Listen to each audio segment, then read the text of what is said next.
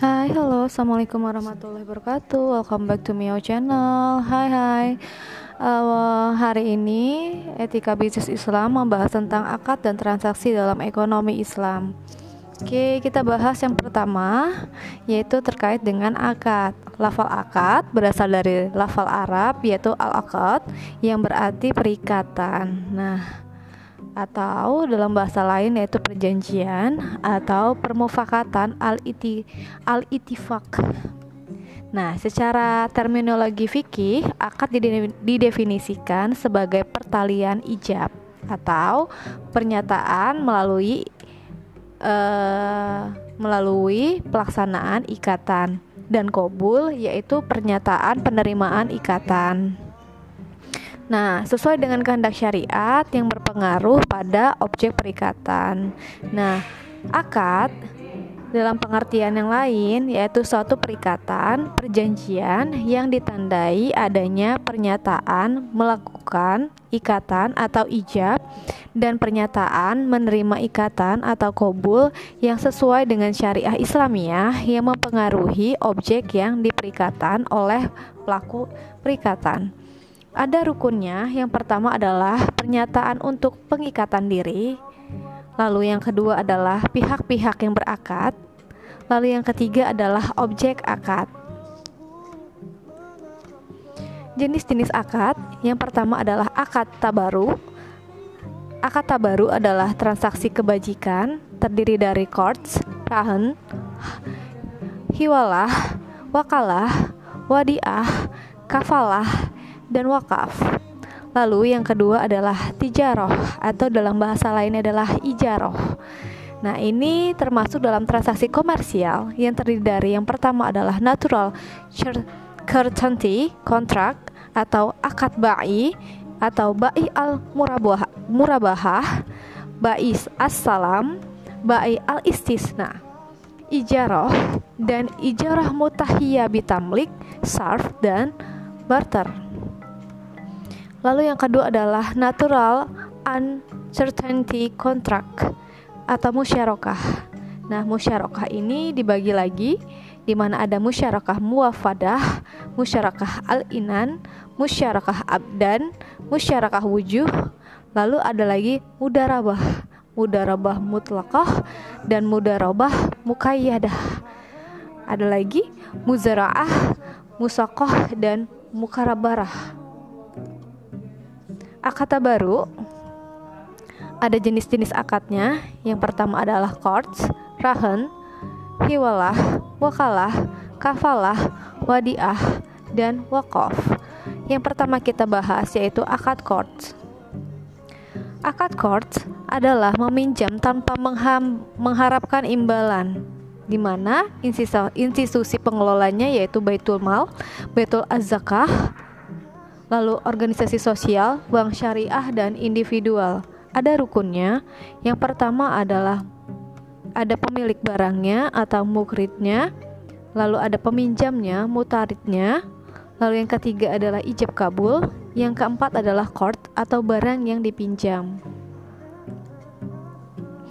Lalu yang selanjutnya adalah akad rahen, di mana akad rahen adalah menahan salah satu harta milik sepeminjam sebagai jaminan atas pinjaman yang diterimanya.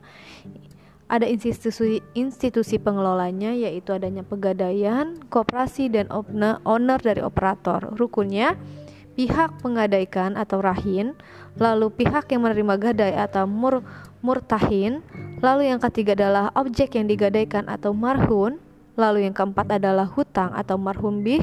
Lalu yang kelima adalah ijab kabul atau sikhat.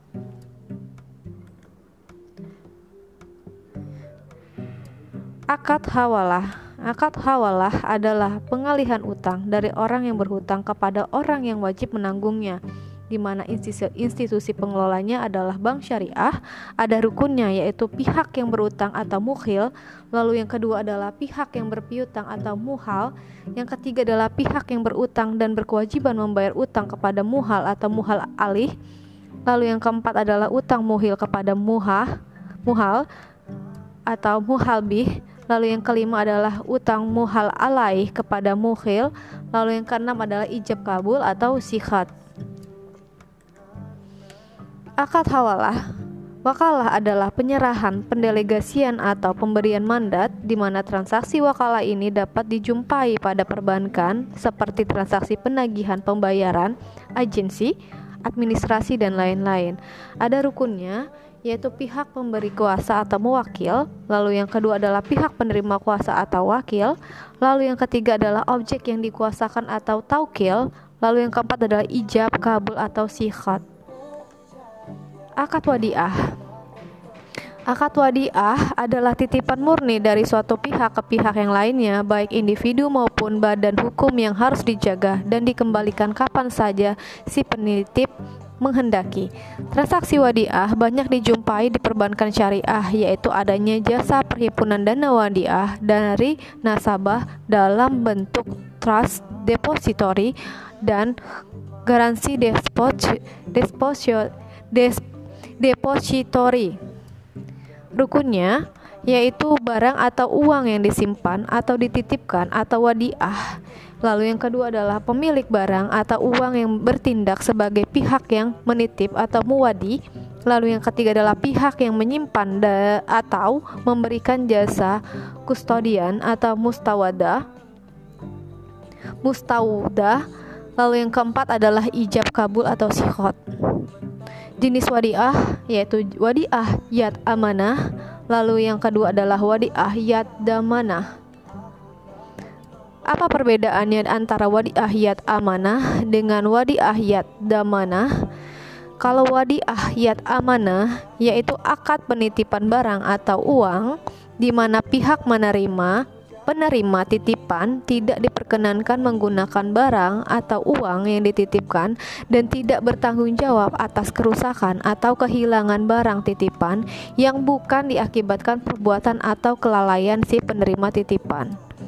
Sedangkan wadi ahyat damanah yaitu akad penitipan barang atau uang di mana pihak penerima titipan dengan atau tanpa izin pemilik barang atau uang dapat memanfaatkan barang atau uang titipan dan harus bertanggung jawab atas kerusakan atau kehilangan barang titipan semua manfaat dan keuntungan yang diperoleh dalam penggunaan barang atau uang tersebut menjadi hak penerima titipan.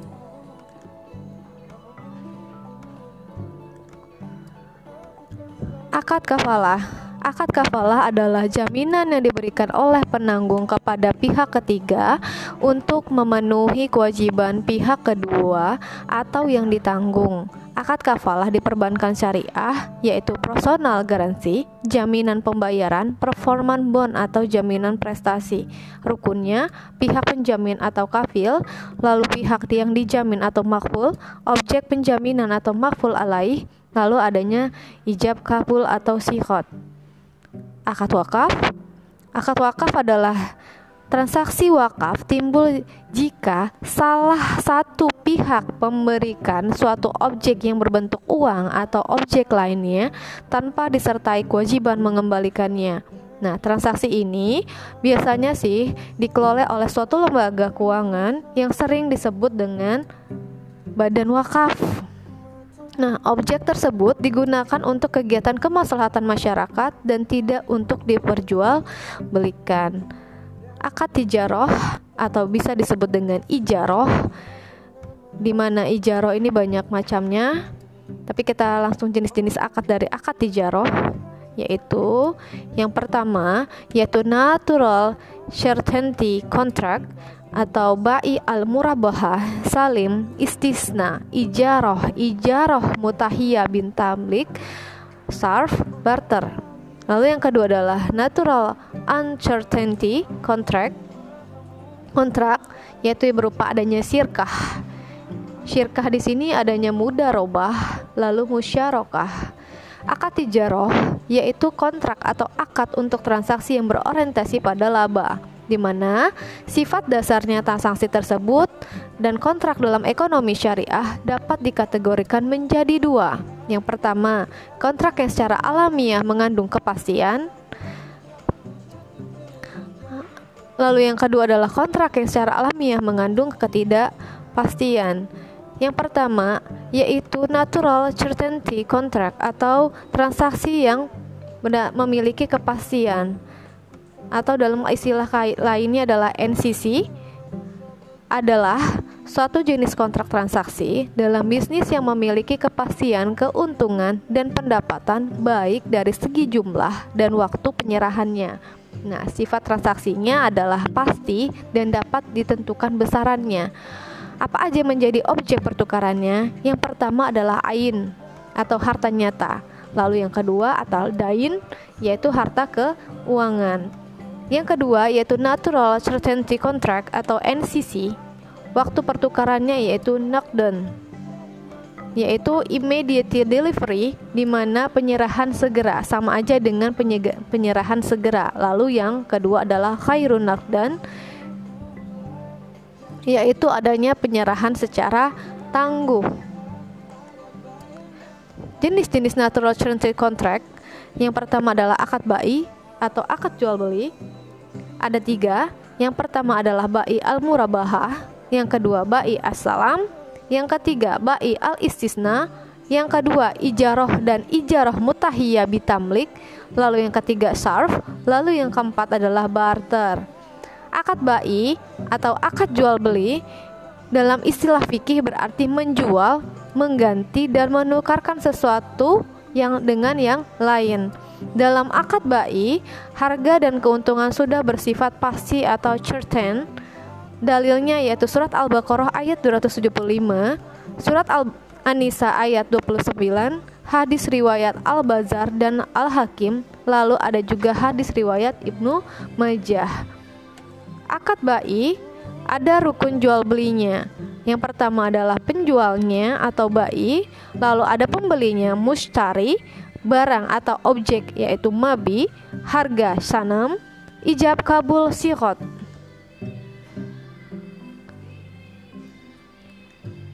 Ba'i asalam atau jual beli pesanan yaitu menjual suatu barang, menyerahan ditunda atau menjual suatu barang dengan ciri-ciri jelas dengan pembayaran modal lebih awal sedangkan barang diserahkan di kemudian hari.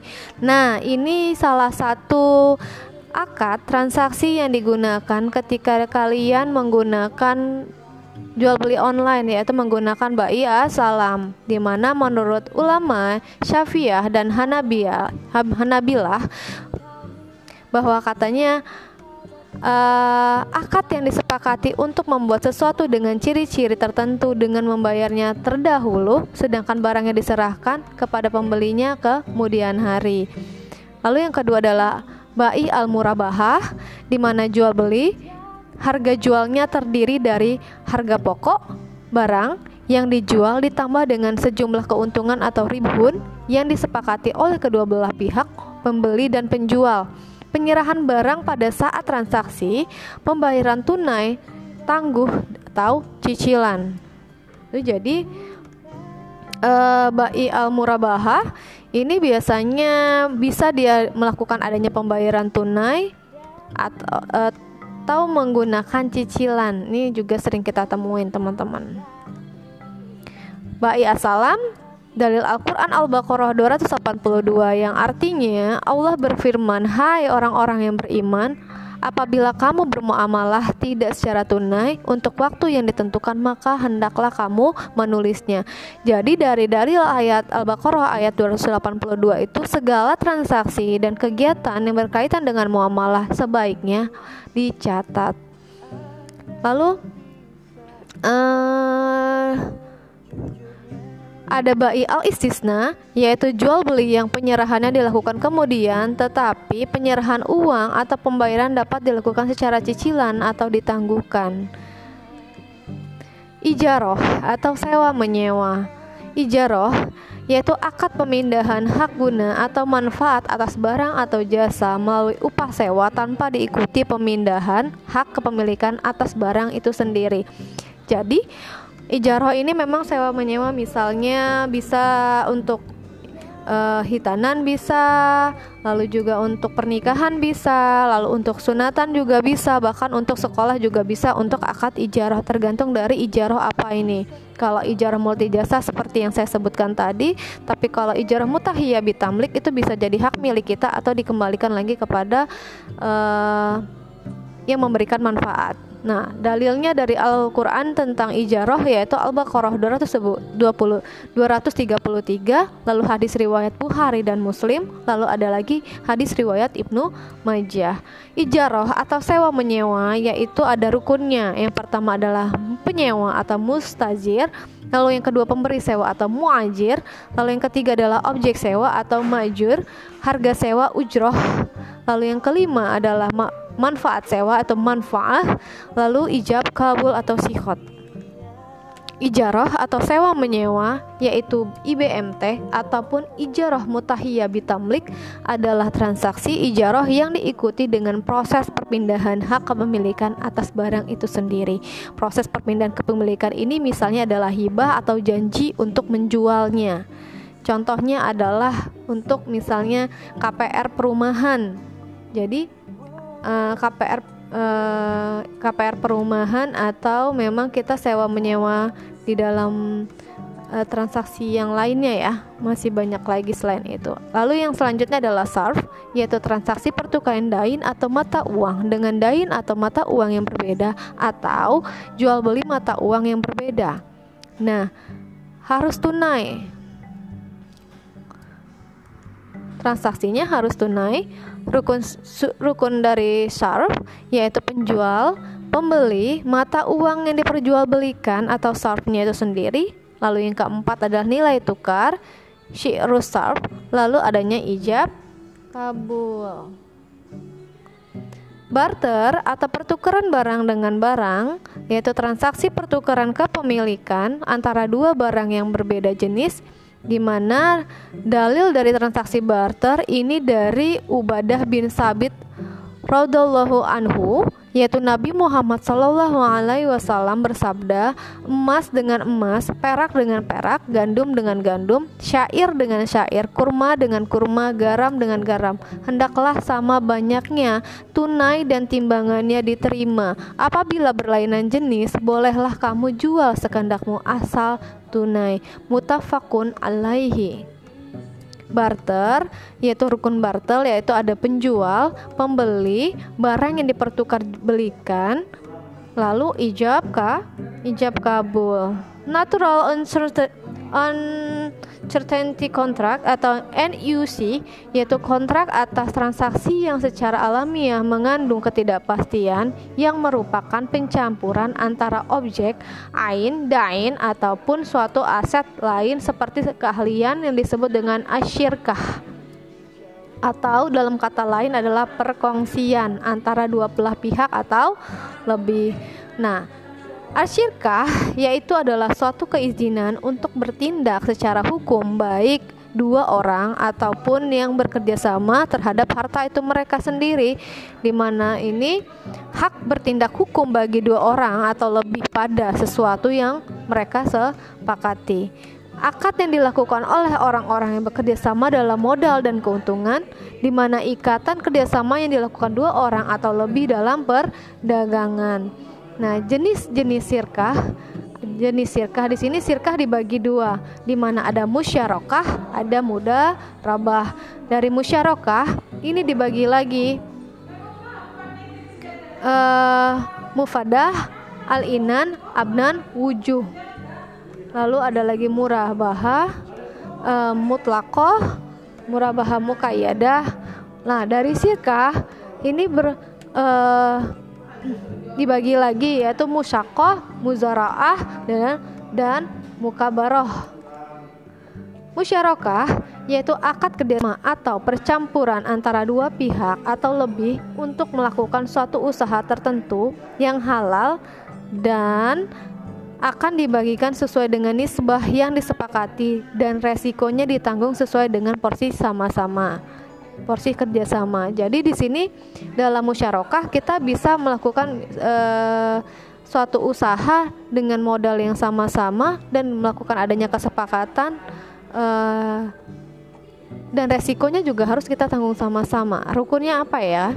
Rukun musyarakah yaitu pihak yang bersyirkah, lalu porsi kerjasamanya, lalu porsi atau usaha atau masyru, ijab kabul atau sikhot, nisbah bagi hasilnya musyarakah dalam landasan syariah Al-Quran dari An-Nisa ayat 12 maka mereka berserikat dalam sepertiga hartanya.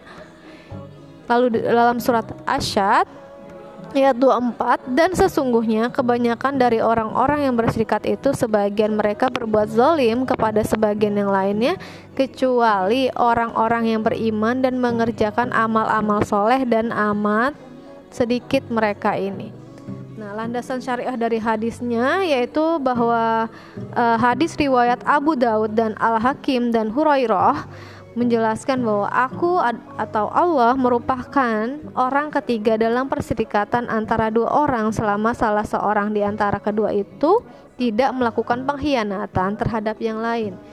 Jika seseorang melakukan pengkhianatan terhadap yang lain, aku keluar dari perserikatan antara dua orang itu. Lalu dari landasan syariah lagi dari musyarakah yaitu Allah akan ikut membantu doa untuk orang yang berserikat selama di antara mereka tidak saling mengkhianati hadis riwayat Al-Bukhari.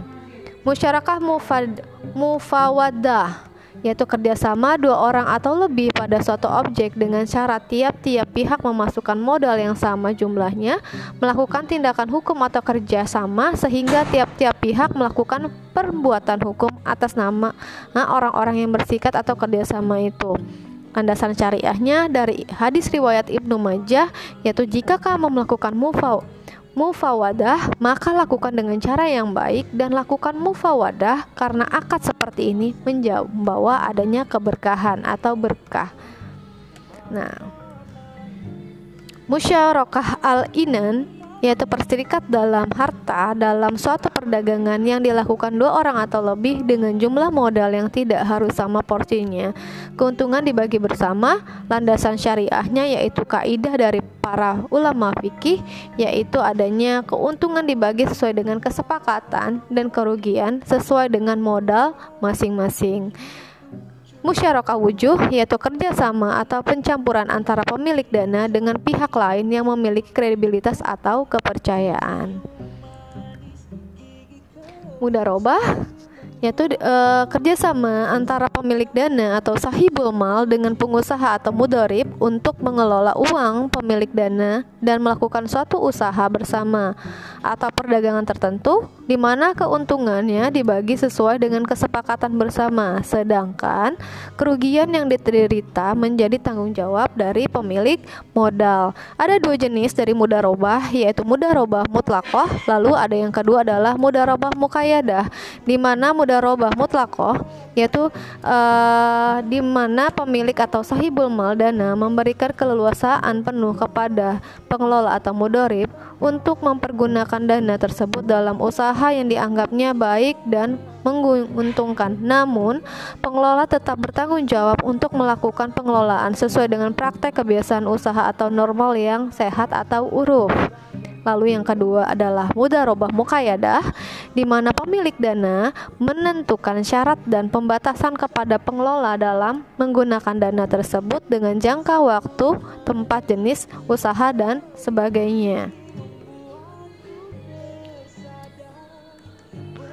Musyakoh Musyakoh adalah diambil dari kata al-sokoh yaitu seorang bekerja pada pohon damar, anggur, atau pohon-pohon lainnya supaya mendatangkan adanya kemaslahatan dan mendapatkan bagian tertentu dari hasil yang diurus sebagai imbalannya.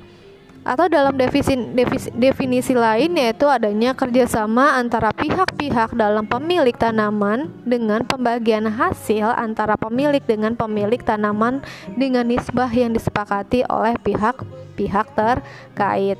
Jadi musakoh ini biasanya untuk perkebunan. Teman-teman di kita gunain untuk akad transaksi. Kalau kita punya perkebunan terus dikelola terus di sini ada proses untuk bagi hasilnya menggunakan uh, akad kerjasama antara dua belah pihak atau lebih untuk pemeliharaan tanaman. Sehingga nanti pembagian hasil antara pemilik dengan pemelihara tanaman ini ada nisbahnya yang benar-benar disepakati dari awal. Nah, ada landasan hukumnya dari hadis riwayat Imam Muslim dan dari Ibnu Amr Rodol Anhu yaitu di mana memberikan tanah Haibar dengan bagian separuh dari penghasilan baik buah-buahan maupun pertanian ataupun tanaman pada riwayat lain dinyatakan bahwa Rasul menyerahkan tanah Khaybar itu kepada Yahudi untuk diolah dari modal dari hartanya di mana penghasilan separohnya untuk na nabi. Rukunnya yaitu pihak pemasok tanaman, pemelihara tanaman, tanaman yang dipelihara dan akad. Muzaroah dan mukaro, mukabarah kalau muzaroah yaitu kerjasama antara pemilik lahan dengan penggarap untuk memanfaatkan lahan. Persamaan dan perbedaan muzaroah atau mukarob mukabaroh persamaannya yaitu pemilik tanah menyerahkan tanah kepada orang lain untuk dikelola sedangkan perbedaannya muzaroah yaitu modal dikeluarkan dari pemilik tanahnya Sedangkan mukabaroh yaitu modal berasal dari pengelola atau penggarapnya. Tinggal di choice-nya mau yang mana, si pengelola atau si peng kalau ya maaf. Kalau muzaroah itu dikeluarkan oleh pemilik tanahnya kalau mukabaroh itu yang mengelola atau penggarapnya. Jadi harus jelas ya di mana muzaroah dan mus mukabaroh ini adalah landasan hukumnya. Berdasarkan hadis riwayat dari muzaroah yaitu sesungguhnya Nabi Shallallahu Alaihi Wasallam menyatakan tidak mengharamkan muzaroah. Bahkan beliau menyuruhnya supaya yang sebagian menyayangi sebagian yang lainnya. Hadis riwayat Bukhari Muslim dan Ibnu Abbas. Mukabaroh yaitu sesungguhnya tawad Sesungguhnya Tawarus Rodul anhu ber, ber, bermukhabarah Umar Rodul anha berkata dan aku berkata padanya ya Abdurrahman kalau engkau tinggalkan muka baroh ini, nanti mereka mengatakan bahwa Nabi melarangnya, bahwa Nabi Shallallahu Alaihi Wasallam tidak melarang muka baroh, hanya beliau berkata, bila seseorang memberi manfaat kepada saudaranya, hal itu lebih baik daripada mengambil manfaat dari saudaranya dengan yang telah dimaklumi. Hadis riwayat Muslim. Muzaroah dan mukabaroh ada rukunnya. Yang pertama adalah pemilik lahan, lalu kedua adalah penggarapnya, yang ketiga lahan yang digarap dan yang keempat adanya a akad. Transaksi dalam bisnis syariah ada cara halal dan cara haram kategori transaksi dalam Islam Islam ini transaksi halal dan haram di mana kriteria penentuan halal haram itu dilihat dari berdasarkan dari objek yang dijadikan transaksi apakah objeknya itu adalah halal atau haram atau madiah Nah, cara yang kedua adalah cara transaksinya. Apakah cara transaksi ini adanya cara yang bertransaksi secara halal atau haram? Jadi uh, akad dan transaksi yang sudah saya sampaikan semoga bermanfaat. Uh, sampai berjumpa di minggu yang akan datang via Zoom, teman-teman. Uh, jadi saya ingin kalian membuat tugas terkait dengan akad transaksi yang ingin kalian lakukan nanti di masa yang akan datang contoh akad transaksi yang akan kalian lakukan yang dia akan yang akan datang. Kira-kira apa yang kalian gunakan? Silakan kalian melalui Telegram menggunakan video. Terima kasih. Wassalamualaikum warahmatullahi wabarakatuh. Mohon maaf bila ada kata-kata yang kurang berkenan. See you.